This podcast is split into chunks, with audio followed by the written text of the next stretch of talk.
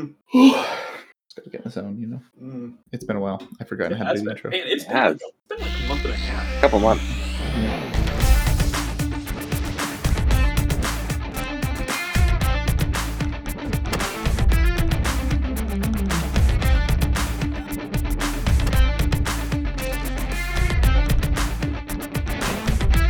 Hello, everyone, and welcome to yet another episode of The Problem with Reading. I'm Brevin, I'm Stephen. And I'm Sam. and we are very late, but very excited to finally get into the swing of it here in 2022. And let me tell you, since our episode remembering, you know, the events of, of uh, January 6th uh, a year ago, you know, things have just gotten better. Things have gotten, I would say, more peaceful, more calm, uh, more more reasonable, and I'm altogether feeling much better about the state of our civilization. Um, but uh, boys, regardless of the state of civilization, one must drink. So what are we drinking right now, Sam? Well, I am uh, respecting Lent, and so I'm drinking some black cask bourbon tea. It's the Reverend it when he came up and visited a couple weeks ago. It's uh, by Harney and Sons. It's very good, smoky, sweet vanilla kind of bourbon tea. It's really good. It's good to see you practicing, you know, uh, fasting and the mortification of the flesh there, Sam, with your bourbon tea. Uh, very much in the spirit of the season. Uh, Stephen, how about yourself? See, uh, I, I took a page out of Sam's book, except I uh, I, I heard it, and I'm having some uh, some raspberry tea with honey, and uh, this honey is from Honey Hill Farms, uh, your finest uh, honey distributor. It's the honey from my philosophy professor. Good stuff. So, given you that we're drinking pleasant things, Brevin, what are you mortifying yourself with? Are you just drinking like a cup of ash or something like that? Ash of my ancestors, yes. No, um, I was going to try and shoehorn in something like, uh, oh, so he's a professor of philosophy, but then I, I decided it was just too much, so I, I'm not even going to try. and so you Um, just did it anyway. David I- Foster Wallace would point out the irony in a heartbeat. It's it's meta, so it doesn't count. I'm pretty sure that's how that works. Uh, as for myself, I am drinking uh, two things: the cold dregs of my ginger turmeric tea from Trader Joe's that I do quite enjoy. But this is my second cup. I you know run through each tea bag twice here, and still managed to go through like three tea bags in a day.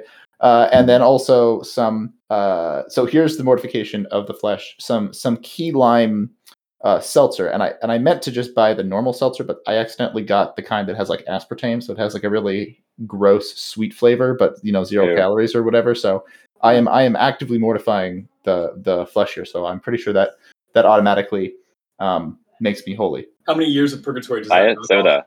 Years and years, um, but you know, man, is that is that what the Catholics mean when they call together a diet? I am sure that is precisely what it means. But you know, speaking of uh, purgatory, one of the most entertaining things you can read is, in fact, Dante's Inferno about purgatory. But it is dangerous to entertain oneself too much, as we learn from our new book that we will be discussing uh, for the first part of this year. Uh, so, Stephen, why don't you take us away? Before we go on, Brevin, But Dante's book about purgatory called Inferno. yeah. book about purgatory was called Purgatorio. Oh, da- damn it. Well, I feel Thank dumb you, Sam. now. I tried. You have a degree in this. Sometimes. And you're Catholic. Don't they like require that before your baptism to like just list Dante's books? Yeah, you actually have to just read the whole thing uh, out loud in in front of the priest to make sure that you understand uh, what will happen to you if you fail. But uh, I mean, that's like the the top notch Catholic fan fiction. you're not wrong. Uh, you're you're you're in, in in fact absolutely correct. My favorite words. Anyway, I interrupted you for the second time this this podcast, so go on. I regret nothing. Uh, in any case, I think Sam and I are going to be uh, going back and forth on a uh, to go over some of the major themes of uh, amusing ourselves to death. So Neil Postman, he was a communications uh, specialist, sociologist guy back in the uh, mid to late 1900s, and he saw quite a few cultural currents that he was particularly concerned about. And his overall theme is that we, as a society, have shifted from the written word to the um, to the visual uh, what he calls a metaphor. Um, so the the visual medium that, uh, that that that we do our primarily primary cultural conversation through. Uh, and so central to the book amusing ourselves to death is the statement quote the medium is the metaphor and this is a riff on marshall mcluhan's aphorism the medium is the message and so uh, he wanted to take this this statement, uh, the medium is the message, but he had a problem with that in that a message indicates some amount of concreteness. It indicates some amount of uh, kind of the the statement in and of itself. But for him, the medium through which a, a culture communicates is far or is much more far-reaching than a simple statement. Um, it is the way that dominates how you view the world. I mean, he he called it the worldview. That that TV will influence your worldview, just like a book will influence your world worldview, just like a set of proverbs and parables will influence your worldview. That they impact uh, the the very lens through which you view the world. Um, and so this book is primarily concerned with uh, the forms of human conversation. Uh, and here, conversation, quote, refers not only to speech, but to all techniques and technologies that permit people of a particular culture to exchange messages, end quote. Uh, and so, in a way, all culture is a conversation. Uh, this is ways we send each other messages. This is ways we communicate truths of various kind. And uh, for Postman, the shift from the typographic to the visual is uh, it's it's one that he can't stop, but he at least sees some amount of concern with. Yeah, and I think yeah. going oh. as as we go through this, I mean, so this book was written, I believe, in 1986, and then you know got a nice reprinting in in 2006.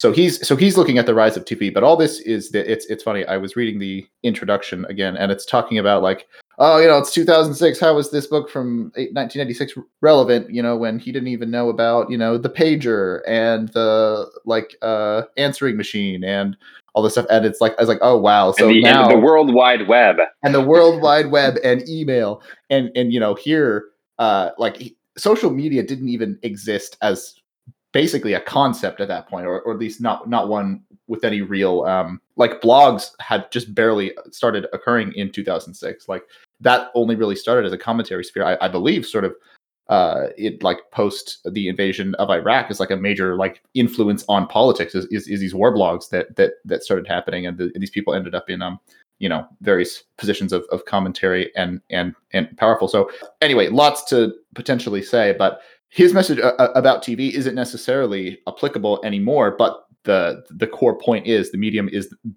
the metaphor whether that medium now is Twitter memes uh, short clips, Instagram. Like there are all sorts of new mediums that we need to uh, basically apply this this analysis to. Um, so I think there's there will be a lot of interesting things to unpack as we go forward.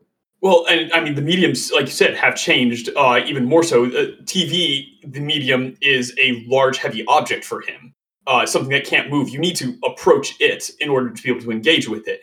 Uh, that that has fundamentally changed now. It's in our pocket. Um, and think do any of you have any phone numbers me- uh, memorized other than maybe your spouse's maybe a close family member or something like that? Um do you like i i don't memorize things got, I, I know i know my mom's and that was only because she drilled it into my head before we had it with us at all times. Yeah same. The the, the medium of the phone has outsourced our memory. Um in, to even the point where like i don't remember a lot of basic facts anymore because it's just quicker for me to pull out my phone and Google it. Google Maps has done more to disassociate ourselves from our community, perhaps, than uh, than all the abstractification of uh, the last hundred years. Yeah, and and I did want to throw uh, one other thing, just because he's he's talking about you know the shift from text to visual medium to from from from written things to, to TV. But it's interesting, maybe, and I need to work on this to to see if I really believe this. But the thought that I had was that text has become a lot more like TV, particularly with things like Twitter, in, in terms of being transient, but also in terms of being online, infinitely malleable. Nothing is set in stone. Things are edited, things are deleted and removed. The internet isn't, you know, it, we, we say the internet is forever, but it's it's that's not really true. People are moving things around, changing things. So much of the uh, like transient, non permanent aspects that we used to associate with text have now, at least in our modern environment, taken on those aspects of of, of transientness uh, that that I think he will talk about at least a little bit with TV. Yeah, no, I I, I agree with you there. And not only does it, I mean, it, it, I, I like how he expressed how it not only just shapes like how we perceive the message or how we interact with it, but it really shapes what you can communicate. Um, his analogy of the smoke signal, which is obviously very, I mean, completely antiquated. It's more using jokes than anything else, but it doesn't permit the conversation of philosophy. You cannot have a philosophical conversation over smoke signals. You can have a very brief conversation. And so the, the dialogue is going to be brief and um and probably um what am I trying to say? Probably very objective oriented. Which I would say you could cross apply that, perhaps not the objective oriented bit, but you could cross apply that to social media. It does not permit any sort of long form dialogue. It, it's funny because when I first read this, I actually got moderately optimistic about the internet and social media in that it was like, well, it's all return to written word, maybe like less less so than than a book or something like that. But then I realized like no, Twitter Twitter's medium of you can have what was it, uh, 240 and now 480 characters. That does not permit a conversation of in, in, any way an acceptable conversation on any sort of heavy topic like philosophy or politics or religion or, or hmm. what have you. Um, the medium yeah. expressly forbids it, and I would argue same with Facebook. We all know the long-winded f- Facebook rants that you know somebody has clearly put a lot of time and effort in, and nobody reads them. Scroll past it. Yep, you scroll yep. past it because it's not interesting. You don't need it. Well, that actually ties very in, very well into the next section. If you want to take us there, Sam. So his next point looks deeper into this medium and what it does to our ability to process information. He talks about the invention of the clock and how it began to disassociate time from human events. Previously, we'd think of time as life experiences, the changing of the seasons, the birth of a child, the death of a family member. And you process this all that's your conception of time. With the clock, we now fit time into this rigid grid, completely separate from our experiences. And as a result, now we experience time differently. It's passing us instead of us living in harmony with it. Uh, its quote here is, is Though few would have imagined the connection, the inexorable ticking of the clock may have had more to do with the weakening of God's supremacy than all the treaties produced by the philosophers of the Enlightenment. End quote. There he's talking specifically about how the clock takes time out of God's hands, and now events aren't happening to us in God's timing, but rather are happening on this rigid grid. Writing does the same thing. It freezes speech. It renders it very it, it renders it solid, and you can see what you are um, what, what you're having dialogue on. I love this point here because he's taking a very humble approach. He's looking at exactly what writing does to us from both a negative and a positive stance. And he's saying that it definitely does change our dialogue and only allows certain ideas and excludes others. He has an interesting story here about an, a doctor, uh, doctoral student who, in his thesis, cited a conversation and he cited it very exactly with the exact time and date and the person and where he was and anybody who would have seen it. And he said that this is this should be valid. He was having a conversation with the expert, and this expert told him, um, and his committee completely um, rejected it. They said that they could simply pass him verbally, um, but he wouldn't have any credential to uh, prove that. Thus, making the point that the written word, the written credential, is the only valid um, option. Uh, this is an exclusion of how human society has functioned in the past, where oral agreements and oral stories are regarded as true. With the advent of the written word, we've now rejected those, and we can see it in every part of life. And I, I, I like how this um, this idea of the metaphor uh, fits in neatly with what a, a, lot of what we went over with Gilchrist.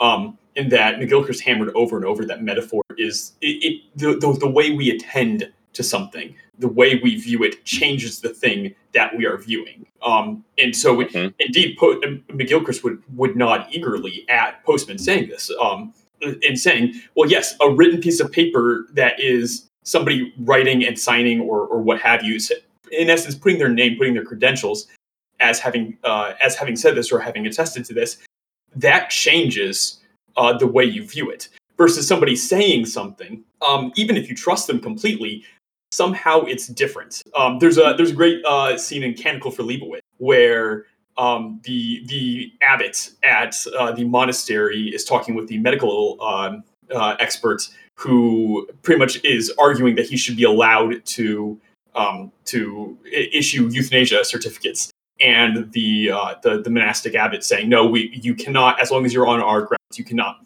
And finally, the uh, the the medical the the doctor agrees, and the abbot says, I want you to write it down. I want you to sign, like, I want you to write down that you will not certify or issue and I want you to sign it. And the doctor says, like, what, what good would you do? You already have my word. He's like, oh, it'll do, it will make no difference, but I'll have it here in my pocket and I can look at it every so often. And you'll know I can look at it every so often. And just like that, it changes the way that communication is passed. It changes it from the verbal to the to the written, and it renders, like you said, Sam, it renders the mutable immutable. It's so interesting you bring up Canticle for Leibowitz because that's in the third act, where in the first act they were pretty blindly copying the written word, not really understanding what it meant. And so now the written, you've seen it move through this this post history, this this this future time, where now the written word is tantamount, and we know that it will be broken down again, which is fascinating. I think I think that the author is definitely recognizing the particular nature and the and the um the cha- the, the continual changing and development of how we experience like communication of agreement and knowledge. There's also the whole side of things that I'm not sure if he unpacks later or or or not, but I just had the thought that you know in Greek philosophy, but also you know Christian history, there's the idea of on the one hand, uh, you know the the logos and the word, and you know the the gospels being held in in very high respect. I mean, I just remember a couple weekends ago visiting you, Sam, and an absolutely gorgeous gospel um, uh, on display at the New York Public Library, and just you know in encased in gold, two latches. One is uh, Peter, one is Paul. The um, you know the four uh, uh, symbols of Matthew, Mark, Luke, and John, uh, surrounded by semi-precious and, and precious stones, just absolutely beautiful. And it was you know as is the tradition in the Catholic Church, elevated before the whole people this written word, but also that the there's also aspects of it where that can't be reduced to the written word either. And I'm not necessarily that might be a different conversation than this, but you know, like for example, the church tradition is historically, especially from the early church, much of that is orally passed down and then you know put into physical practice. And there seems to be this this whole separate world of, of words where a lot of real meaning and actual true um, things are, are are found, and it's only you know in like relatively recently, like the 1800s, where they find the Didache or whatever, which then confirms what had been orally transmitted all the way from 1800 years before. So anyway, much mm. to unpack that I am not equipped at this time to do so. No, it's interesting they bring that up. Just imagine the idea of a liturgy simply just being read out, like like written instructions for like it, but instead of like the priest literally getting up and walking around just pretty much saying like now imagine i got up and walked around um, and here i'm thinking particularly mm. of orthodox or eastern catholic um, do different things but uh, uh, services where i mean they're they're incredibly elaborate um, so much movement yeah and you can't boy you can't replace those with simply the written or even the spoken word it's a different metaphor there is a literal entering of the gospels into uh, the um, the iconostasis. There, there are just so many things that cannot be replaced with either written or uh, verbal word. Um, and so, yes, I mean, metaphor, metaphor changes with every single medium. Yeah. So his next point is not only that the metaphor changes, and, and we've kind of found this already, but the content itself changes. Um, and so one of his great, great quotes here is that you can't do political philosophy on television. Its form works against the content. Now, the thought here, the obvious thought is, well, hang on, we do tons of political dialogue on on television. I mean, we have several different news networks. I mean, pick, pick whichever one you want to fit your political leaning. We put our highest debates on television. I mean, go and watch C-SPAN if you want. We can we have plenty of political dialogue on television. What's he talking about here? Um, he looks to a few examples. He looks to William Howard Taft, who weighed 300 pounds, and asks the question of how would he get elected today on television? He can't. He was elected in a time when the written word was prevalent, and he was elected on his policies, not on his appearance he probably would not be able to get elected today. Or Richard Nixon's advice to Edward Kennedy on winning a Senate election to lose 20 pounds. Simply put, the news of the day did not exist before television. This medium has created so much content and has caused us to view this content in a certain way that it is self perpetuating. You can't, if, if you don't have television, there is no such thing as news of the day because you can't process that much information and, and put it out so quickly. You're able to dive deep into certain topics and look into the the um the implications of them versus looking to entertainment. That that puts in mind. Uh, I want to say this was like five or six years ago that Twitter, um, as just kind of like an advertising gimmick or something, like released a. I want to say it was like a series of books, like an encyclopedia, like roughly the length of an encyclopedia set of a single minute of tweets throughout the world. Um, and mm just something like that where like no human could possibly hope to read through all of what is generated in a single minute Um, but this is such a, a, new phenomenon. Twitter's only been around for 10 years or, so, or what, 10 years, 15 years? However long it's been around. It hasn't been around that long. And it by itself has created more content than I, am going to guess the previous 10, 20,000 years of, of human history. Um, which, I mean, just that idea it, it, itself, good or bad, it should give some amount of pause. Mm-hmm. Yeah, it is the because yeah. he's he's talking about TV suddenly creating more content than is actually readily consumable, and and you know his argument looking backwards from 1986 is ah wasn't it great when we could write things down and like you had to take the, the time to get it published and there you know and there's these implicit gatekeepers and costs to writing things down that um, have mm-hmm. advantages mm-hmm. over television but of course with and the internet, they'll have the visual the visual element preventing one person's voice from getting through right? like where we would never listen to william howard even though he presumably had fine policies um and now we eh, back then we would now we wouldn't anyway yeah and then well just and then now uh with the the internet is just such this unique concept where suddenly the costs of producing content are basically zero probably negative because you get happy just you know uh, from from being negative. That fundamentally changes the value of the written words that it's i mean and video too the fact that everyone has a camera in their pocket that everyone has a things that can text chat watch read create in their pocket the the the glut of, of content and the reduction of the costs of that. I don't know quite the quite the world. Quite the brave new world you might say. Mm-hmm. which that that is one of the, the things that uh, postman riffs on at the very beginning of uh, or i think his introduction was pretty much saying that that brave new world was right that we're not going to be oppressed by some external bad guy that's that's going to just crush us into submission but that will just kind of slowly sink into this insipid lulled into a, a laziness by by these amusements, um, by by the I guess the moral equivalent, or not even a carnival because at least a carnival was right before past, um, but I guess an eternal carnival. Mm-hmm. Um, but I suppose uh, carnival is a religious festival, and uh, what is also religious is the Bible. And uh, Postman brings up the interesting point that uh, the Bible itself forbids graven images. Um, because the Bible views pretty much he this is an ethical injunction, and it would be a strange injunction, quote, to include as part of an ethical system, unless its author assumed a connection between forms of human communication and the quality of a culture. End quote.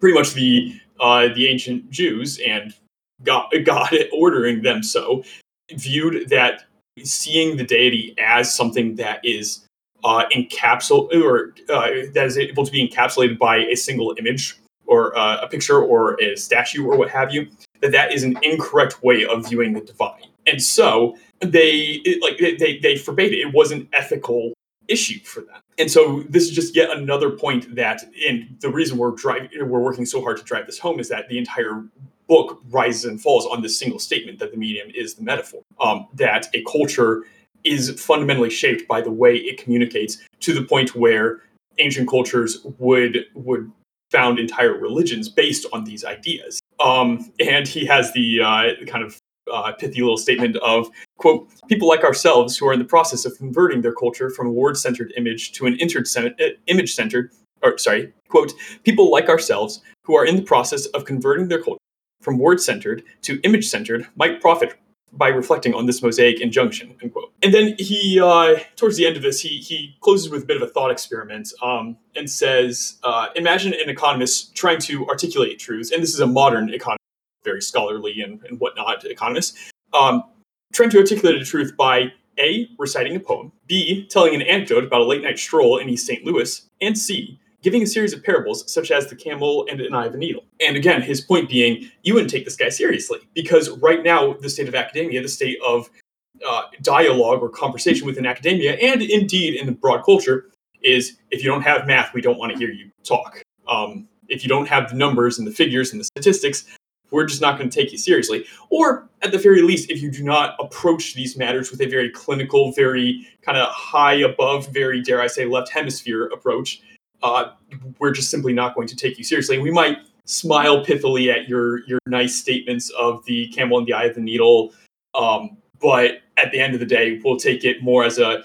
perhaps moral injunction, certainly not an economic. Yeah, I agree with that. Is I mean, it's a part of me definitely falls into that all the time. Is you know wanting to exclude knowledge. Like if somebody says, "Oh, I just feel this way," or based on my experience, this is how it was for me growing up. Therefore, it has to be true. And I'm like, no, I want to hear your, I want to hear the data. This has to be wrong, or at least it's minimally correct, or I want to have an economic explanation for that. And yet, I wonder how much how much knowledge we miss out on just because that's our default go to um, in academia. And so to tie it back into Postman's thesis, if we're moving to images and we're not able to sit still for 10 seconds and read, I mean, imagine how much knowledge we're missing out on if that's our if that's our um, orientation towards knowledge. Which perhaps that's one of the horrifying things about the thesis is that not only is the medium itself training us to not be able to accept the previous medium, medium but this current medium is far worse at communicating this sort of truths, if Postman is correct. This current medium is far worse at communicating the sort of truths that we need to hear than the previous one. And so, like, it, it, it's, it's this awful self fulfilling prophecy where the more we get hooked on this new medium, the less we look at the previous one, and the less we look at the previous one, the more we look at the new one.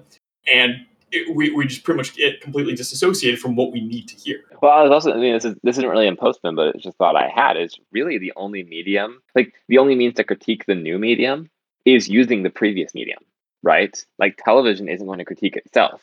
The written word isn't going to critique itself. The oral tradition is going to critique the written word and say you're you're you're destroying our culture, right? You're you, you're you're missing the deep traditions and the deep meanings that comes through moving in this space. Um, but but the, the, written word isn't going to critique itself, and furthermore, television isn't going to critique the written word. Television is just going to supplant supplant it. I think there's a distinction there between replacing, supplanting, um, even de de evolve or you know, de, de, devolving, de- evolution, yeah, devolving. Sorry, devolving into a worse form. That's distinct from critiquing. So the written word still stands uncritiqued.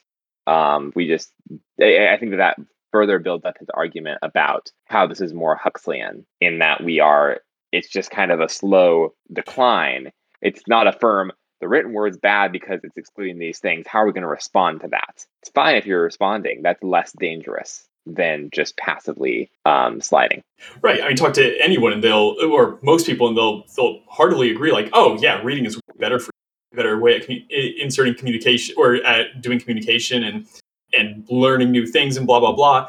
But how many of us spend time more time reading versus more time on the internet or on tv or on social media or what have you? I mean look at us. We're we're criticizing the uh, the modern era of te- uh, technology fueled communication on a podcast. And you can even see this kind of despairing criticism in a lot of like youtube videos and whatnot that are I, have listened to a few that are criticizing YouTube for kind of creating meaningless content, and there's like they fully acknowledge, like, yeah, I'm probably one of them, but this is just the system that we're in, and unfortunately, writing a book just isn't going to be as effective. Yeah, sponsored by NordVPN, and then they have to give their whole sponsorship. yes, and I mean that's a whole like side conversation about you know transition to memes, different other mediums, micro speech, whatever. Like there's a whole institutional change that you can try and build out and just see how these things interact with their predecessors and things that uh, come into being alongside them, TikToks, whatever. Um, uh, but uh, just very briefly, uh, I I I have a poem um, which is when the Fed to market quantitative easing brings another economy from recession springs. Um, and uh, just, just you know just back on the point of uh, an economist uh, speaking in poetry and i realized that that was junk. Uh, but uh, so like just to talk about junky things sam is is is postman opposed to you know junky tv not at all. He's not opposed to junky tv at all. He actually he's very clear that he he, he says he's not opposed to junk and he fully acknowledges that television is not uniquely junky, that there's loads of terrible print out there. But it's okay to enjoy junk as long as you know that it is junk. It's okay to read the terrible romance novel as long as you're recognizing that you're not reading quality literature. And obviously, he'd probably prefer that you read something decent. But if you have to, at least don't further degrade your soul by claiming that that is quality. Um, similarly, when he looks at television, he says that the best things in television are junk.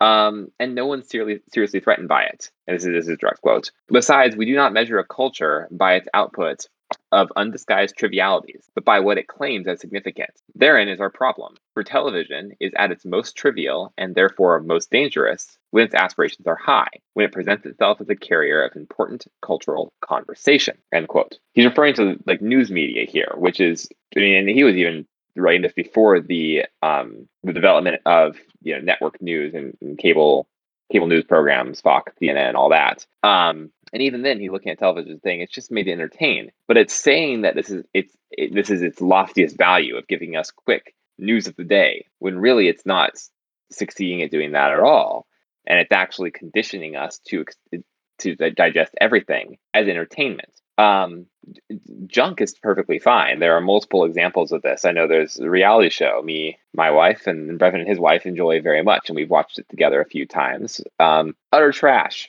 of couples trying to fall in love, like The Bachelor, but worse.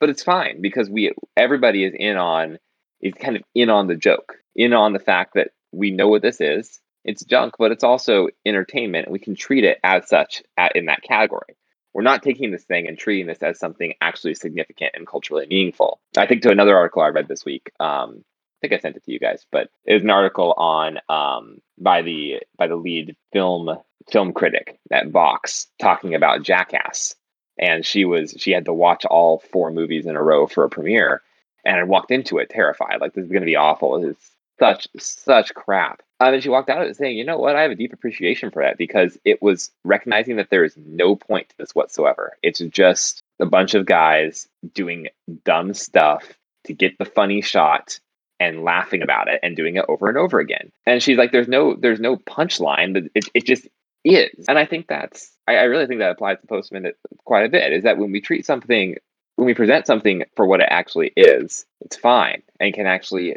provide some form of meaning in that. The danger is when we present something and treat it as something else. When we present entertainment on television, or we sorry, we present religion as entertainment on television, it completely changes the meaning that it is claiming it, uh, to convey. That it's the the pretense that's the most dangerous thing. Yeah. Mm-hmm. Well, I think even of like presidential election debates, which oh are supposed to be like the greatest cultural conversation we have. And I, I think about the disaster that was this la- latest round of presidential debates, what, year and a half ago? It feels like it was just yesterday. Um, I mean, yeah. Now, granted, that was a particularly bad yep. version, but yeah, no, I mean, that's all they're there for to get these quick 30 second sound or not even 30 second five second sound bites that that news agencies can run run through over and over again and that's our highest debates and we'll probably get more into this when we start diving in a bit more um, but comparing them with some of the the more classic debates like Lincoln Douglas, there I mean there is just no comparison. One is entertainment based, one is information based. Great. Well, we should probably move into the articles there. Speaking of entertainment, David Foster Wallace wrote a great piece of literature uh, where the central uh, MacGuffin was called the entertainment. Brevin, you wanna you wanna tee us off with uh, with some infinite jest? I don't love that transition, but I'll I'll I'll roll with it. Honestly, it hey, you didn't make a transition. Was, man. My hands were tied. I was like, what? You said it's above average? Come on. I feel like I am. I feel I feel disrespected. Thank you, Sam. Thank you. But uh, for for myself, uh, I I don't offer a single well thought out article because the article I was looking for, uh, not that I knew what it was, but I, I feel like I would knew it if I found it, and I didn't quite find it, which would just be sort of like a meditation on our condition in the current moment, perhaps bring in some some relevant literature and meditate on, on the idea of the specter of nuclear annihilation, which once again has been uh, raised in the public discourse. And I should say, probably uh, mostly as a matter of amusement, because it, it still seems also distant from us, much like Ukraine is a source of entertainment and amusement for, for many people uh, today, and also genuine concern, but also entertainment. Um, so I so what I offer this week is just a few tidbits from some articles. Uh, there's one, uh, How Ukraine Could Become a Nuclear Crisis in the Atlantic, newsletter talking about a 10 year old nuclear blast simulator that's becoming popular again. People are checking out uh, and, and, and seeing if their cities, are, if, if they're in the part of their cities that would be leveled should a nuclear bomb of X megaton go off. Uh, and then an explainer of, as Stephen said, on Eschaton, the game of nuclear war in David Foster Wallace's Infinite Jest. Um, so I, am just going to run run through these, uh, starting off with the uh, Ukraine article, which is not terribly complicated, but just to say that we are once again uh, at a, a, a place where, at least for a time, Russia's nuclear forces were put on high alert. U.S. forces for some training exercise, I believe, happened to be on on a vaguely similar level. And of course, you know, when you have countries such as the US and Russia in such a situation where they're essentially staring each other down in many ways about, you know, no fly zones and shipping planes over and, and weapons, that's the kind of situation where accidents can happen, where people can misread the intentions of opponents, and especially with um, nuclear deterrence and nuclear war, in theory, to win, you you have to strike first, or or at least react fast enough to an opponent's first strike, which is where you get legendary stories such as the the guy who, uh, you know, saw the apparent American missiles incoming and decided not to pull the trigger uh, when it turned out their satellites or their radar was was just fuzzy. Uh, so that brings us to nuke map which is a nuclear effects calculator, uh, which is to say it just shows you the radi- the, the radii of destruction if a bomb went off in a given location, you know, and you can choose where you want to drop that right on your home in the middle of town, whatever. Um, and there's an interesting little anecdote from the interview with the creator of this website, who I believe is a historian, and the uh, writer of the newsletter asks him uh, how Americans use this um, nuke map, and the creator says uh, that um, that quote, Americans by far nuke themselves most of the time. They prefer experiential nuking. I'm not going so far as to say it's narcissistic, but our main mode of using nuke map is to look and see what will happen to us. Uh, which actually, to be honest, I found a little bit heartening uh, in the sense that they weren't doing it to other people to see, ah, so here's what would be cool if we nuked Moscow. Here's how many people we could kill. So that is uh, sort of that was a bright spot in this conversation. But on the other hand, things like Eschaton, where you are simulating nuclear war, or games like DEF CON, uh, which is a, a, classic, I believe, based on um, the movie War Games, in which a, a, computer takes over a simulation and then proceeds to almost start nuclear war. Uh, but in the game DEF CON, you have missile silos, you have radar, you have planes, you have a fleet, you have submarines, and the clocks tick down to DEF CON 1, where you can launch. And um, there's all sorts of uh, you know events that can speed that up. But but the goal is to score the highest, to score the most points. But by score, we mean civilian casualties. You are trying to hit your opponent's population centers and kill as many people as possible. And this whole conversation, or you know, the the re- im, the re-emergence of nuclear weapons in into the discourse, I thought just deserved a bit of pausing and reflecting because I personally have evolved on this topic from my times as uh, you know, sort of a evangelical, something like that, non-denom by by default, and and moving from um, you know the various stories that can justify Hiroshima and Nagasaki to uh, thinking that their nuclear weapons are basically unjustified under any circumstance, that they're unjustifiable by uh, natural law, just war, or or anything. Obviously, the, the the topic of nuclear apocalypse, nuclear annihilation ties in quite neatly to a lot of our favorite topics. Uh, it's it's already been invoked. A canticle for Leibowitz. Um, and actually, that exact euthanasia scene uh, where I just sort of recently had the thought that there's a parallel between the necessity of the refusal of euthanasia to also refusing to engage in the idea of nuclear war. It's it's much the same step that if you think that if thought about clinically results in this inhuman this inhuman calculations and technical arrogance whereas the only moral thing is to say no not not not by my hand. So then all of this just sort of I just want to throw it to to to you boys, which is sort of like the big sort of central moral philosophical question of, of this whole moment that we're in here. Um, which is, you know, uh, what mutation do you guys hope you'll get from the nuclear fallout? Asking well, so I, I actually, while you were talking about that, I dropped a standard Russian uh, cruise missile nuclear warhead on Manhattan. And I'm actually, we're actually still well within the thermal radiation sphere, which is pretty huge.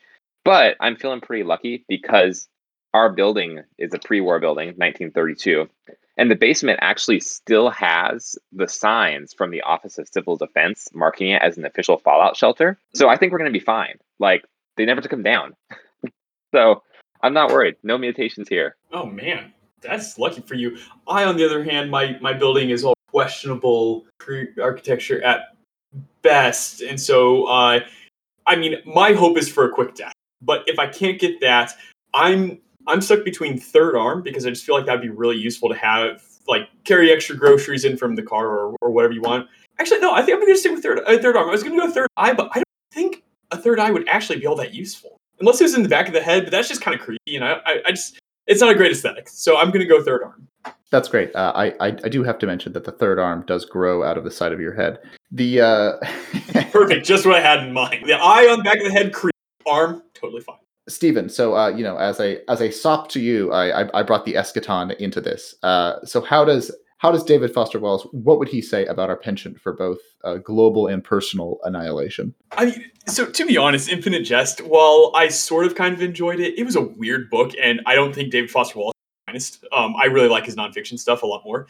Uh, but for him, the whole so I actually read uh, "Amusing Ourselves to Death" as a prerequisite for Infinite Jest because his whole thesis in Infinite Jest is, is pretty much amusing ourselves to death, except narrativized. It's that we are just so consumed with this entertainment industry.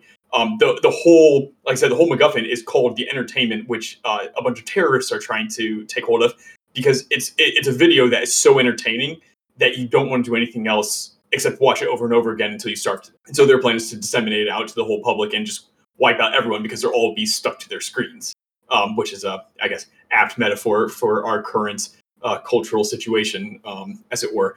Damn it, the terrorists won in real life. Pretty much, yeah. I mean, that was one of the things that David Foster Wallace on uh, uh, on this, and I mean, pretty much him saying, looking into the future and being terrified. In a way, he predicted Netflix. I mean, that uh, he has uh, a commercialized dissemination where you just automatically download videos, and this is before the internet, or like right at the advent of the internet, and he's already hmm. predicting mm. Netflix. Um, and so for him, from like I mean, it, it's a child's game. Um, it's it's done at a prestigious tennis institution, and they're all role playing different countries, trying to nuke each other and trying to gain advantage. And he does a whole lot of weird stuff with the whole um, what uh, what's the, the the map is not the land or something like that. Um, he does he does some amount of playing with the idea of metaphor in that um, the, the whole game falls apart when one of the players realizes that he can fire um, fire the quote unquote nukes tennis balls at his fellow players and that still technically counts as a hit um, and so the whole game just goes up in smoke because the metaphor is broken um, so he does he has a lot of kind of really funny playing with uh, different ideas in this game but at the base uh, I, I, guess it's, uh, the underlying message is nuclear annihilation is taking the form of a game. And whatever you want to do with that, if you want to say, and therefore we all view it as entertaining, which I think would be a very apt criticism because I find myself weirdly thrilled by the idea of nuclear annihilation. Um, it's it, whenever it, inserts something something about you know wars and rumors of wars that we always just kind of our ears perk up and all of a sudden we feel that much more alive um, and, and, I think he he's raising a decent criticism of that. Um, yeah, so uh, yeah, Dave Foster Wallace, as always, kind of brings the, the cultural criticism to a next level. Um, but our other uh, favorite riff, Walker Percy, I actually just uh, pulled up my probably my favorite uh, quote in Lost in the Cosmos, um, and uh, it is it, it's very nice. It encapsulates all of this uh, kind of entertainment and annihilation. So, thought experiment. Imagine that you are a member of a tour visiting Greece. The group goes to the Parthenon. It is a bore. Few people even bother to look. It looked better in the brochure. So people take half a look, mostly take pictures, remark on serious erosion by acid rain. You are puzzled. Why should one of the glories and fonts of, of Western civilization, viewed under pleasant conditions, good weather, good hotel room, good food, good guide, be a bore? Now imagine under what set of circumstances a viewing of the Parthenon would not be a bore. For example, you are a NATO colonel defending Greece against a Soviet assault. You are in a bunker in downtown Athens. Binoculars propped up against sandbags. It is dawn. A medium range missile attack is underway. Half a million Greeks are dead. Two missiles bracket the Parthenon. The next will surely be a hit. Between columns of smoke, a ray of golden light catches the portico. Are you bored? Can you see the Parthenon? Explain. Hmm. And that, that one always hit me because I, I mean, I've, I've been to the Parthenon and eerily, he's actually kind of spot on. Like, I enjoyed it. The, oh, this is kind of cool, whatever. But man, viewing it under a Soviet assault when it's about to be lost and when my own life is in danger, how how on earth could be bored? And that's kind of how I view whenever I hear stuff about nuclear war or just war in general is why am I not bored now and why was I bored before? Hmm. Yeah. Well, I mean, just yeah, very true. Very yeah, prescient Soviet yeah. assault. It's a little too real. Yeah, uh, you know, it's and, hard. and yeah, and and and some people, uh, you know, just aren't taking it seriously, which you know just kind of gets you angry. But when you're angry, one tends to rant. Uh, Sam, what do you got for us? Yeah, this rant is lighthearted in nature, but actually a real rant. hopefully. Though it does give me the feeling of, um, you know, when you're watching the news and it it cuts from like some horrific scene, and it's like, "We'll be right back," you know, don't you know, stay right there, and then it cuts like a subway commercial or whatever, as like you were just watching people get like brutally killed in a war zone. That's kind of the feeling I get with the switch between conversation and the rant, which which means that maybe this podcast has in itself taken on the form of entertainment. Given that you, our listener, are probably more entertained by our rants and our jokes about what we're drinking and our banter than you are about the serious commentary about the nature of our existence and knowledge and war and whether we're actually alive. Well, on the plus side, on the plus side though, we we weren't CNN or whatever who's you know talking about and now Kiev has been shelled for the third time this week. And oh yeah, Applebee's thick mashed potatoes and gravy. Come down, you know, it's, a, it's a, like which which was a widely circulated. So at least we're not that bad. Um, that was yeah, that's true. We may be part of the, the problem, but we're not that much, of, or we're not that big of a problem. We're part of it, not the major part. Not the major part. Okay, that's good. Because the real rant is uh, what are there more of in the world, wheels or doors? This question has plagued me for about a day. Um, I was initially team wheel, and I just figured there are more wheels in the world. I, I, I don't know. I thought there were, but there is a strong argument for doors. For example, the primary function of, or source of wheels are going to be cars. That's a wash. Most cars have two the four doors, that's not even counting the hood or the trunk. Buildings have doors all throughout them and no wheels. Um, and even there are doors in places where there are no wheels. But then the question is, what is a wheel? How about the wheels inside of on drawers, in dressers? What about pulleys? Are ball bearings wheels? Slowly, I realized that this is going to be a much more difficult question initially um, supposed. What's, I mean, what's a door? Is a is a door? I mean, a trash can? Are books doors? After all, it seems to fit most definitions of an ob- of a flat object attached to a swivel. Um, all I have to say is this is causing me to doubt all all semblances of trying to define or even distinguish between separate objects. This is way worse than the whole sandwich thing. And uh, stay tuned as to whether we ever figure it out, and we'll get you an accurate count in the next podcast, which yeah. there are more of. I've been counting all day. I'm I'm pretty sure it's, uh, it's an excellent debate. I I think I'm still team wheel. Um, uh, 100 yeah okay wheels. good good i'm glad to see that there's at least one reasonable person on this podcast so team door over here no i'm wheel i'm team wheel no no i said I we're all team wheel, wheel? you heard it problem reading wheel. we officially endorse good. team yes wheel. that's right uh, so all all you door people out there uh, y'all y'all can shove it uh, so for for my rant um this is this is slightly less coherent and, and, and i'm mostly just like looking for some input from my uh fellow co-hosts here uh, which is to say, I got into a conversation with a friend the other day talking about, uh, you know, if if if if modern sects of Christianity were like D and D classes, you know, like what are the different aspects that they're going to have, right? So, like with the Orthodox, like a max level patriarch, pretty cool. Like you, you know, you you basically have like national level firepower. But the problem is you have no AOE, you have no crowd control and you definitely want like a pope or a cardinal you know someone that can actually like have some like universal some some reach to it. Uh and then you know like what if you're looking at orders right? Like you could be a dominican and have like five extra spells memorized. But franciscans obviously like they're kind of dumb but they get the animal familiar stuff right? So like that's that's pretty cool. Um so so i'm just wondering but like you know the the orthodox and, and, and catholics are pretty easy but like you know if you had to put a, a d&d class of some kind to like evangelicals and episcopalians. Like how do you do that? Like uh, do, do, can you guys help me out? I would say episcopalians get like a plus to any sort of like economics because they're really good merchant class.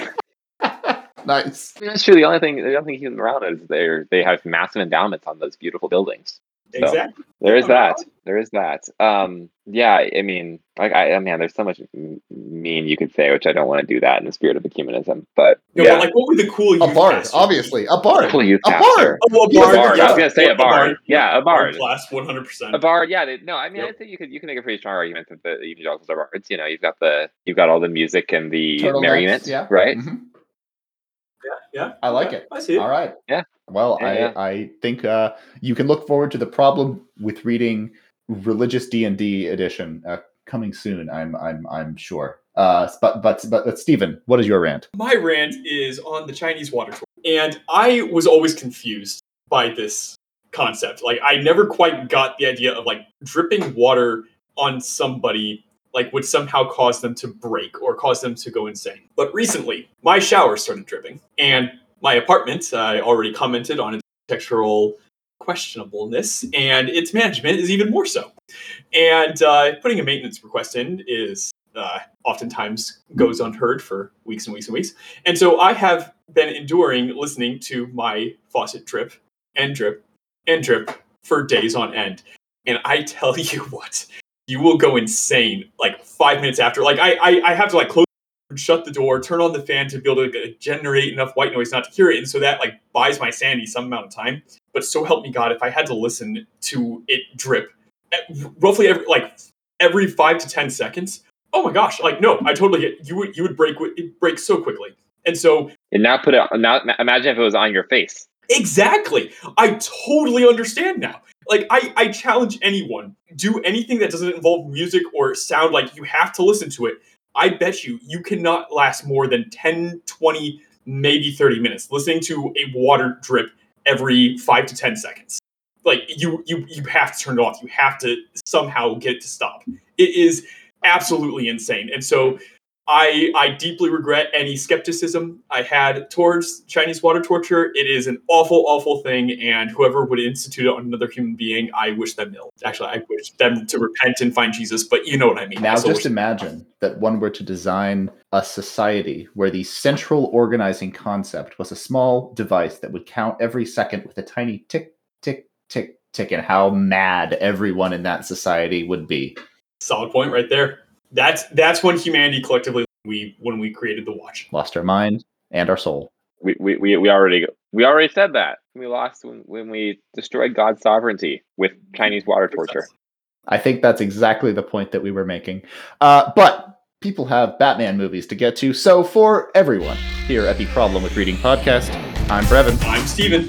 And I'm Sam. And we will see you on the other side of TikTok madness. I guess. The wash of the app.